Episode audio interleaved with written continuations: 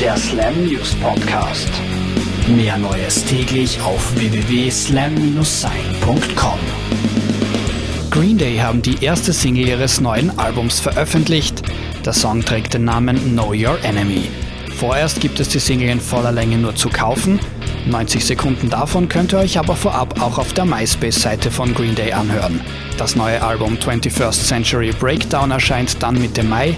Die Texte der Songs stehen übrigens auch schon im Netz.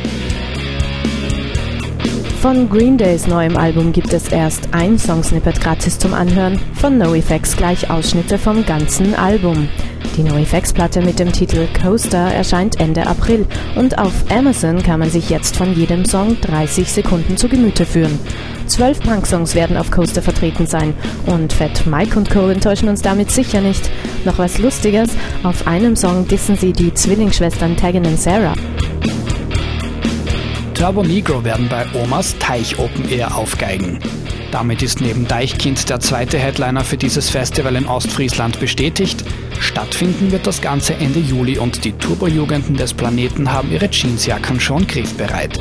Des Weiteren werden bei Omas Teich Festival auch Muff Potter, Disco Ensemble und noch etliche andere Bands abrocken. Weitere wissenswerte Infos findet ihr unter omasteich.de. Marilyn Manson ist zurück. Und wie? Nachdem er sich mit seinem letzten Album ja die Trennung von Burlesque-Tänzerin Dieter von Thies von der Seele geschrieben hat, ist es nun wieder Zeit für Gesellschaftswut. Zumindest lassen Songtitel wie Armor Got Them Motherfucking 'em darauf schließen. Auch Twiggy Ramirez ist wieder in der Marilyn Manson Family aufgenommen worden. Er hatte sich ja zwischenzeitlich bei den Nine Inch Nails eingenistet.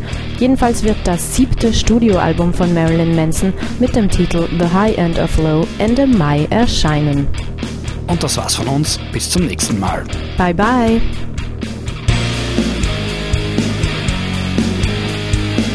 Der Slam News Podcast.